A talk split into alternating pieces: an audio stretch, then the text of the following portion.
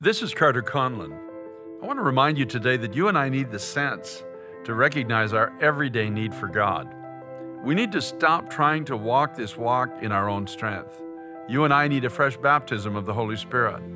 God told us that if we know how to give good gifts to our children, how much more will our Heavenly Father give the Holy Spirit to those who ask? So ask Him for the fullness of the Holy Spirit. Let's ask God to give us what He has provided for us at the cross. You and I don't have to settle for less. As a matter of fact, I believe that we don't have to beg for what He died to give us. Come to the Lord in faith. Believe Him for a fresh anointing, a fresh baptism. Let's put away all of our fears and our frustration, and let's come to God as His children with open hearts. He promises to be our strength, our power. He promises to be God in us and through us.